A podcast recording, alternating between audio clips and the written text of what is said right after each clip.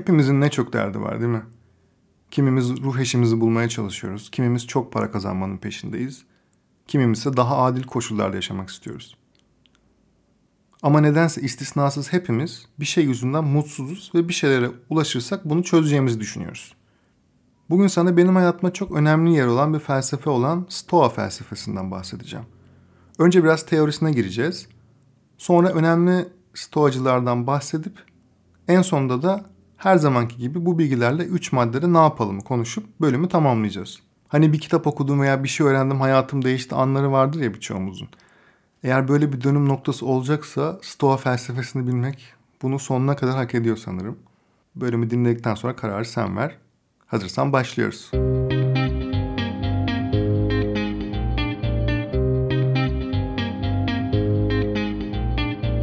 Merhaba, ben Hakan Şık. Fikrin ne kadar önemli ve aslında ne kadar da önemsiz olduğunu konuşacağımız podcast serisi Bedava Fikre hoş geldin.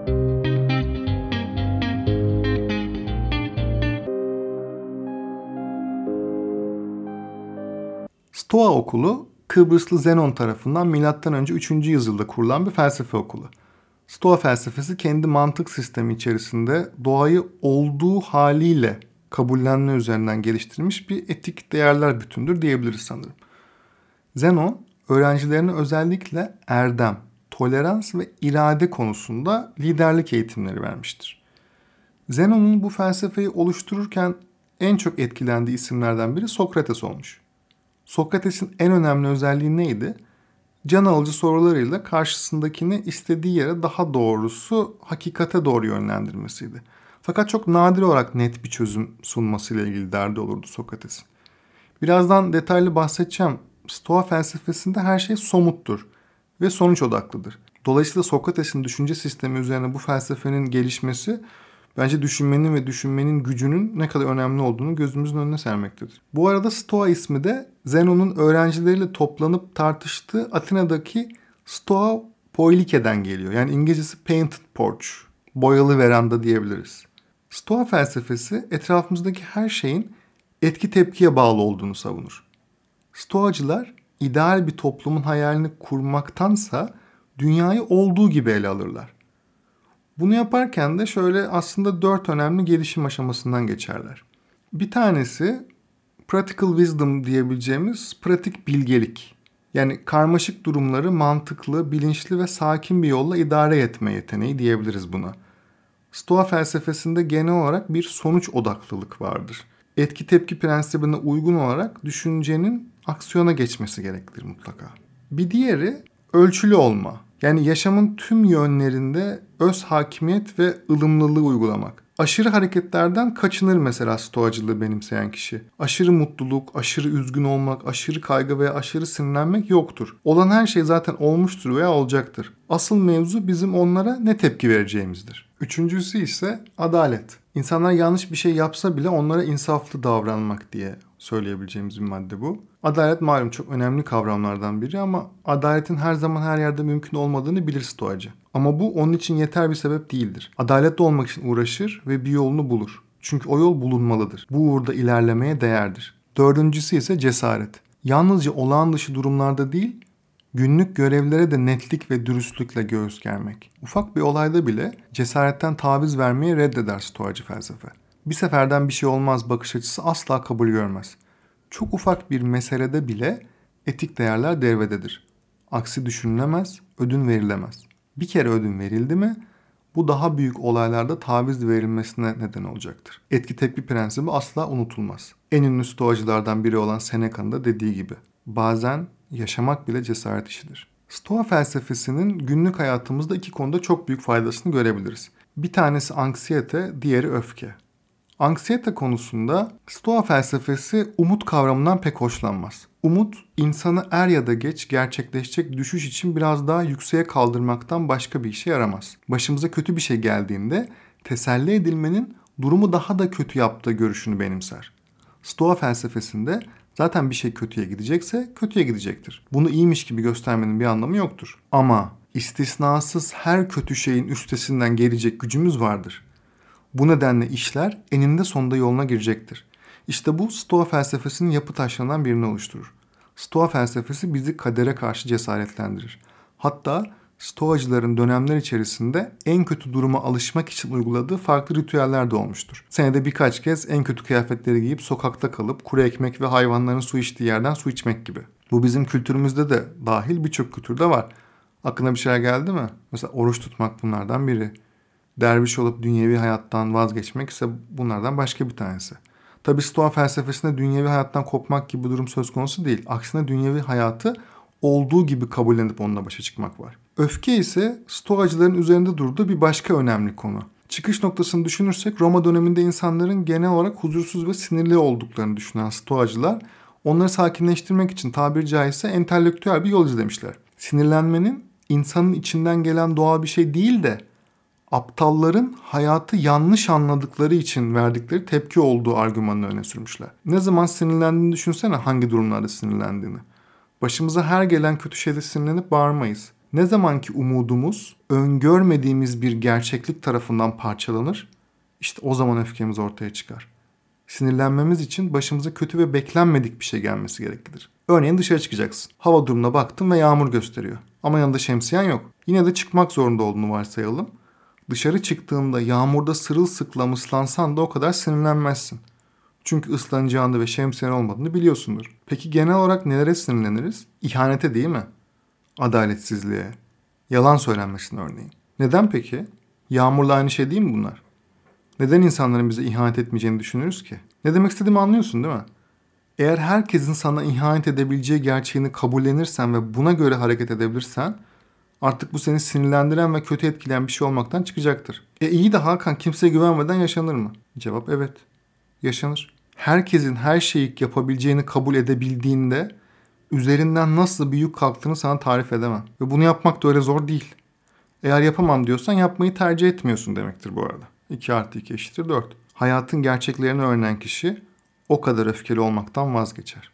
İster istemez vazgeçer. Antik dönemde Stoa felsefesini benimsemiş birçok önemli isim var. Benim için aralarında öne çıkan 3 kişi var. Onların görüşlerine yer verip yavaştan bölümü toparlayalım. İlki az önce de bahsettiğim Seneca. Romalı filozof, devlet adamı, hatip ve tragedi yazarı Lucius Annaeus Seneca M.Ö. 4 yılında İspanya'nın kültür merkezi olan Cordoba'da doğuyor. Babasıyla aynı adı taşıdığı için genç Seneca olarak biliniyor. İyi eğitim almış annesi Helvia sayesinde felsefeyle tanışıyor Seneca ve babası felsefeyle ilgilenmesine çok da sıcak bakmıyor. Çünkü o dönemlerde felsefeyle ilgilenenlerin asi olduğu düşünülüyormuş. Üzerinden 2000 küsür yıl geçmiş ama bana bir şeyler hatırlattı. Sana da hatırlattı mı? Seneca sonrasında hitabet yeteneğini geliştirip senatoya giriyor. Hatta başarıları dönemin imparatoru meşhur Caligula'nın da radarına giriyor ve hakkında hatta ölüm cezası çıkartıyor.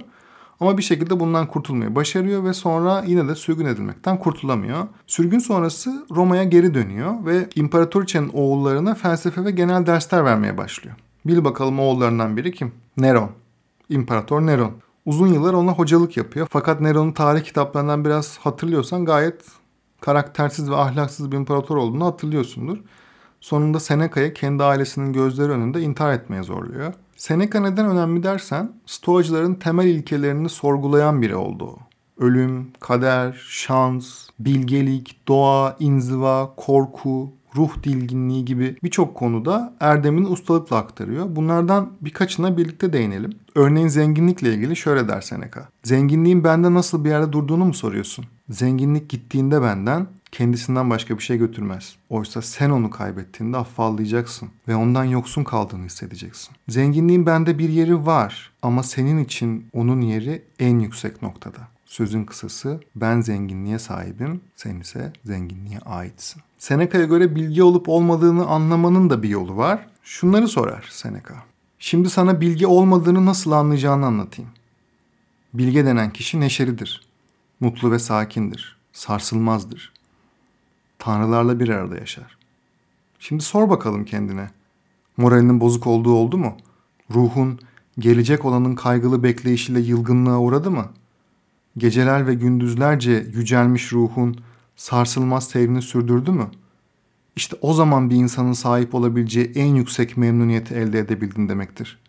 Ancak bununla birlikte her yerde her türlü zevki ararsan Bil ki sevinçten uzak olduğun gibi bilgelikten de uzaksın. Mutluluk, ulaşmayı arzuladığın hedef ama sen bu hedefe zenginlik, şan ve şöhretten geçerek ulaşacağını umuyorsan aldanıyorsun. Yanlış yollarla kovalıyorsun sevinci. Mutluluk ve zevk vereceğini düşündüğün ve hevesle çabaladığın şeyler yalnızca kederin sebepleridir. Bahsettiğim bu insanlar Sevinç peşinde koşmaya devam ederler ama onu nasıl ve nerede elde edeceklerini bilmezler. Biri bunu şölenlerde ve zevkü sefada arar, bir başkası kapı kapı gezip oy toplamada, müşterilerin desteğini almada, bir diğeri gönül ilişkisinde, öteki ise işe yaramaz edebiyat ve sanat gösterilerinde. Tüm bu saydığım insanlar aldatıcı ve kısa ömürlü eğlencelere kaptırırlar kendilerini. Tek bir saatlik keyifli çılgınlığın pişmanlığını günlerce sürecek sarhoşluk için ödeyenler ya da büyük endişeler karşılığında elde edilen ve sönüp gidecek alkışların coşkulu onaylanma gösterilerinin sağladığı itibarlara kapılanların yaptığı gibi. O halde bilgeliği kesintisiz ve sürekli bir sevinç gibi düşün. Bilgenin ruhu da semadaki ay gibidir. Ebedi sakinliğiyle her yana nüfuz eder. Bilge insan sevincinden mahrum kalmıyorsa bilgi olmak için bir neden daha var demektir. Erdemin bilincinden doğan sevinçtir bu. Ancak cesur, adil, kendine hakim olanlar bu sevinci duyabilir. Bence ikinci önemli stoacı isim Epiktetos. Epiktetos milattan sonra 55 yılı civarında şimdiki adıyla Pamukkale olarak bildiğimiz Roma İmparatorluğu'nun bir şehri olan Hierapolis'te doğdu. Gençlik yıllarını köle olarak geçiren Epiktetos köle olmasına rağmen dönemin önemli stoacı düşünürlerinden biri olan Gaius Musonius Rufus'un öğrencisiydi. Yine farkındaysan İmparator Neron dönemlerinden bahsediyoruz. Neron'dan sonraki İmparator Domitian Epiktetos'un sahibini idam ettirince Epiktetos da serbest kalıyor ve Roma'da felsefe dersleri vermeye başlıyor. Epiktetos basit bir hayat yaşıyordu söylenene göre hitabet yeteneği gayet güçlüydü ama alçak gönüllü biriydi. Hatta rivayete göre öyle bilgeydi ki Platon'un kendi zamanında olduğundan çok daha popülerdi. Ünlü bir stoa fikrini burada geçirmenin değerli olduğunu düşünüyorum. Belki bir yerlerde duymuşsundur önceden. Tanrım, bana değiştiremeyeceğim şeyleri kabullenmek için kuvvet, değiştirebileceğim şeyler için cesaret ve bu ikisini birbirinden ayırmak için akıl ver. Ne kadar önemli değil mi? Epiktetos içinde bulunduğun anı yaşamanın ve o anda yaşananların farkına varılmasının önemine inanır. Hatta şöyle der. Anı yaşa. Detaylarına dikkat et. Karşındaki kişiye cevap ver. O an yapman gerekenleri yap ve karşılaştığın zorluklarla mücadele et. Kaçma. Gerçekten yaşamak zamanıdır. İçinde olduğun anı tam olarak yaşama zamanı. Epiktetos hayatı bir yemek davetine benzetir ve şöyle der. Hayata karşı bir yemek davetine nasıl davranırsan öyle davranman gerektiğini unutma. Sana yemek mi sunuldu? Elini uzat, kibarca al ve ye. Yemek yanından mı geçti? Sakın uzanıp durdurmaya çalışma. Henüz yemek gelmedi mi? Sen onu arama. Sana gelene kadar bekle. Epiktetos'un bu söylediğini kadercilik gibi algılayabilirsin ama söylemeye çalıştığı şey kesinlikle hiçbir şey yapmadan bekle otur değil tabii ki. Yapman gerekenleri yap, sonrasında alçak gönüllü kalarak fırsatların sana akmasını bekle diyor aslında. Bugünün en popüler laflarından biri olan akışta olmak, akışta kalmak sözünü ilk kullanan kişi yüksek ihtimalle Epiktetos'tu. Şöyle demişti. Şanslı olan hayat bir sel gibidir. İnişleri, çıkışları, çamuru, çağlayan bir sesi vardır ve hep akıştadır. Epiktetos'un düşünce sisteminde sahip olma kavramı ile ilgili de önemli öğretiler vardır. Şöyle der, şunu hiç hakkından çıkarma dışarıda bir şey kaybettiğinde içinde bir şey kazanmışsın demektir. Ve eğer kaybettiğin şey çok kıymetliyse sakın bir şey kaybettiğini düşünme. Bir kenara yığılmış ev eşyalarımın arasında bir demir lambam vardı. Sonra kapıda bir ses duydum ve lambamı alıp gittiklerini gördüm. Bunu hiç tuhaf bulmadım. Yarın dedim, senin de bir lamban olmaz. Çünkü bir adam sadece sahip olduğu şeyleri kaybedebilir. Tabi sana yapılan haksızlıklara ses çıkarma gibi bir ders çıkarmayalım buradan ama Varlık çok şey sahibi olup onlara bağlanmak değil, az şey isteyebilmektir aslında. Asıl çıkarmamız gereken ders bu. Epiktetos'tan son alıntı ise etrafımızdaki negatif insanlarla ilgili. O yıllarda bunu söylemiş olması ve bizim hala insanlık olarak bunu tam anlamıyla kavrayamamış olmamız bana inanılmaz geliyor. Şöyle diyor Epiktetos. Sizin ruhunuzu aydınlatacak insanlarla arkadaşlık edin. Başkalarının görüşleri, sıkıntıları bulaşıcı olabilir. Onların üretken olmayan olumsuz bakış açılarını kabullenerek kendinize kötülük yapmayın. Gerçekten hayatımızdaki negatif insanlara yer yok kim olursa olsun. Yapamazsın edemezsin diyen insanları hayatımızdan çıkarmak ilk görevimiz olmalı. Bence de kesinlikle katılıyorum. Aksi takdirde fark edeceksin sen de onlardan birisi olmuşsun ve hayatına öyle devam ediyorsun. Ve Stoa felsefesi denince akla gelmesi gereken bence üçüncü çok önemli isim Marcus Aurelius. Tam adı Caesar Marcus Aurelius Antoninus Augustus. O Roma İmparatorluğu'nun altın çağının temsilcisi bir imparator. Bir imparatorun stoacı olması tuhaf geliyor biraz değil mi? Marcus Aurelius'un fikirleriyle ilk tanıştığımda ben de çok şaşırmıştım. Ne kadar bilgi olduğunu gördükçe de açıkçası hayranlığım arttı. Marcus Aurelius'un dillere destan, stratejik zekası ve askeri yeteneğinin yanında yazım gücü ve felsefe alanındaki dehası da onu her anlamda öne çıkartıyor. Marcus Aurelius kendinden önceki imparator Antonius Pius'un yeğeni. 17 yaşında halef ilan edilmesine karşın tahta 40 yaşında çıkıyor ve ilginç gelebilir ama 8 yıl boyunca da ülkeyi üvey kardeşi Lucius Verus ile birlikte yönetiyorlar. 16. Roma İmparatoru olarak bilinen Marcus Aurelius tarihte Five Good Emperors olarak bilinen yani 5 iyi imparatorun sonuncusu. Tahmin edebileceğin gibi uzun bir barış döneminin yaşanmasını sağlıyor Marcus Aurelius bu dönemde ve bu sayede sanat, felsefe ve ticarette de büyük atılım gösteriyor Roma İmparatorluğu. Marcus Aurelius'un ölümünden sonra da Roma İmparatorluğu çok büyük zorluklarla karşılaşıyor ve Roma barışı dönemi yani meşhur Pax Romana sona eriyor. Peki Marcus Aurelius bize ne miras bıraktı? Ondan neler öğrenmeliyiz dersek? Öncelikle Marcus Aurelius'un üç temel sarsılmaz ilkesi vardı. Biri dürüst yaşamak, ikincisi kimseyi incitmemek, üçüncüsü adaletli davranmak. Yani kimseyi incitmemek diyen ve savaşlara katılmış hatta uzun yıllarını cephelerde geçirmiş bir imparator kulağa tuhaf geliyor farkındayım ama birazdan daha derinlemesine gireceğiz o kısma. Marcus Aurelius'a göre hepimiz düşüncelerimizden ibaretiz. İnsan hakkı çok kıymetli. Çünkü insan düşünebilen bir yaratık olması nedeniyle tanrısallığa da en yakın canlı türü. Her ne düşünüyorsak onu var ediyoruz. Zira her eylemimiz bir düşüncenin sonucu. Eylemlerimiz ise kaderimiz üzerinde etkin bir güce ve belirleyiciliğe sahip. Yani eylemler seçimlerin ifadesidir Aurelius'a göre. Her neyi seçtiysen eylemlerinde bunu ifade edersin. Dolayısıyla bir seçim yapmak, diğer bütün seçenekleri terk etmek de sayılır. O yıllarda ölümsüzlükle ilgili söyledikleri beni hala şaşırtıyor. Şöyle der Aurelius. 3000 yıl da yaşasan, bunun 10 bin katı fazla da yaşasan, hiç kimsenin yaşadığı hayatın dışında başka bir hayat yaşamadığını, kaybetmekte olduğundan başka bir hayatın olmadığını ve hiç kimsenin yaşadığı hayatın dışında başka bir şey kaybetmediğini hatırla. İşte bu yüzden uzun bir hayatında, kısa bir hayatında varacağı son aynıdır. Çünkü şu an herkes için aynıdır. Bu yüzden sadece an kaybedilebilir. Dolayısıyla hiç kimse ne geçmişi kaybedebilir ne de geleceği. Birinin elinden sahip olmadığı şeyler alınamaz ki. O halde şu iki şeyi hep hatırlamak gerekir. Ezelden beri her şey birbirine benzer. Her şey bir sarmalın içindedir. Yüz yılda, iki yüz yılda ya da sonsuz yıllar içinde insanın hep aynı şeyleri görmesiyle görmemesi arasında bir fark yok. İkincisi, insan genç ölse de yaşlıyken de ölse sadece bir şeyi kaybetmiş olacaktır. Şu anı. Çünkü sahip olduğu tek şeydir bu. İnsan sahip olmadığı bir şeyi kaybedemez. Nasıl enfes bir öğreti değil mi? Ben bunu belki 50 kere okudum ama hala anlatırken heyecanlanıyorum. Hayat Instagram'da aşağı kaydırdığımız o ekran değil yani. Lütfen hatırla bunu. Aurelius'un bir diğer önemli bulduğum fikri de şu. Şöyle diyor. İnsanlar birbirinin faydası için dünyaya gelmişlerdir.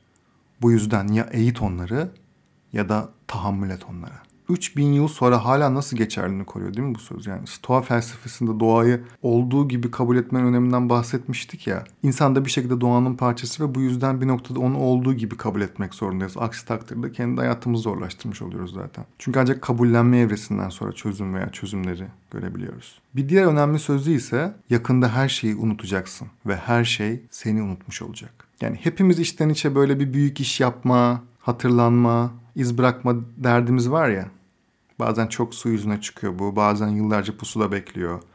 Tanınma, meşhur olma, takdir edilme bir sürü katmanı var. Şöyle düşün. Marcus Aurelius hakkında benim bir şey anlatmam ve veya senin bundan kendine bazı dersler çıkarıp hayatına uygulamanın Marcus Aurelius'a şu an ne faydası var? Önemli olan tek bir şey var. O da şu an. Daha fazlasına sahip değiliz. Aurelius'un adalet anlayışıyla bölümü tamamlayalım. Aurelius aynı zamanda bir kanun korucudu tabii ki. hukuki birçok devrim yapmıştır ve bu anlamda tarihte önemli bir yeri vardır. Örneğin ceza hukukunda hafifletici sebep olarak sınıflar arası ayrımı değil de pişmanlık, dürüstlük ve itirafı odağa almıştır. O döneme göre çok ilerici bir bakış açısıdır bu. Bir başka ilerici bakış açısı ise her canlı için adalet savunmasıdır. Şöyle der hatta bu konuda. Haksızlık etmek günahtır. Evrensel doğa akıllı varlıkları birbirlerine faydalı olsunlar diye, birbirlerine hak ettikleri ölçüde yardım edebilsinler diye yaratmıştır. Kim ki evrensel doğanın bu kurallarına karşı gelirse tanrıların en eski ve en yücesine karşı günah işlemiş olur.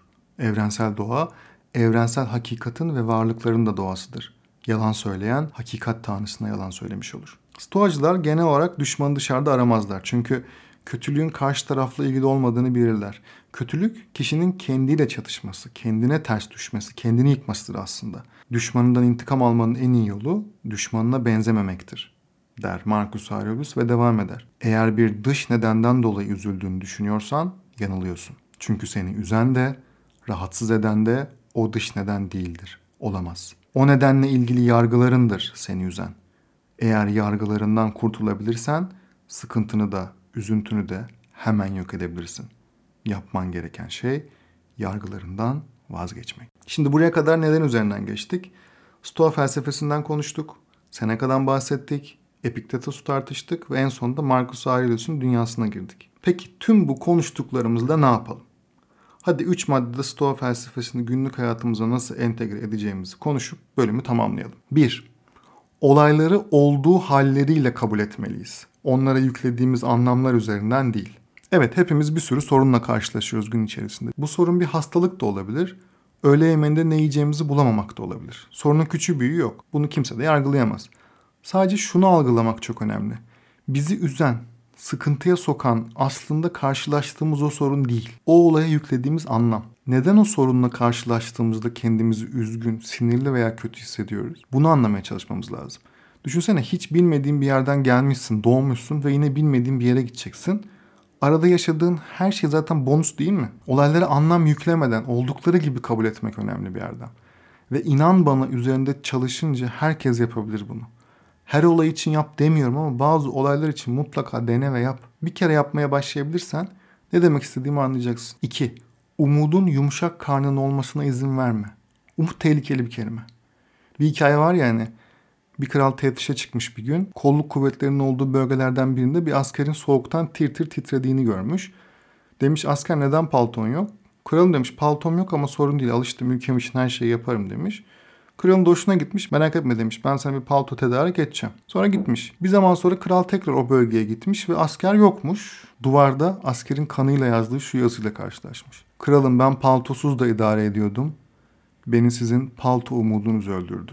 Arkasından aksiyon almadığın her umut seni öldürür. Bir gün karşıma ruh eşim çıkacak diye umut edip aksiyon almazsan o umut seni içten içe öldürür. Ülkemizdeki cehaletin düzeleceğine inanıyorum deyip bunun için aksiyon almazsan o umut seni içten içe yer bitirir. Terfi alacağıma inanıyorum deyip bunun için aksiyon almazsan her geçen gün daha mutsuz, agresif ve kötücül birine dönüşürsün. Umudu bırak, aksiyon insanı ol. 3. Yenilmez değil, yılmaz ol. Kim hatırlamıyorum birine sormuşlardı. Bir meyve veya sebze olsan hangisi olmak istersin diye. Domates demişti. Neden diye sorduklarında çünkü üstüme basıp çiğneseler bile en azından gider millete salça olur yine işe yararım demişti. Benim duyunca bu çok hoşuma gitmişti. Domates olarak kalmaya uğraşmamak lazım. Salça olmak lazım. Her gün bir sürü konuda duvara tosluyoruz, düşüyoruz. Önemli olan düşmek değil. Her düştüğümüzde kalkacak gücü bulmak. O yüzden salça olabilmek çok önemli. O yüzden yılmazlık çok önemli. Her düştüğünde kalkabiliyorsan zaten yenilmezsin demektir. Dinlediğin için çok teşekkür ederim. Her bölüm olduğu gibi bu bölümü de bir yeni arkadaşına daha paylaşırsan çok sevinirim. Biliyorsun amacım bu podcast'ten mümkün olduğunca fazla kişinin faydalanması. Bunu da ancak senin sayende yapabilirim. Birlikte yapabiliriz seninle. Bir sonraki bölümde görüşmek üzere. Hoşçakal.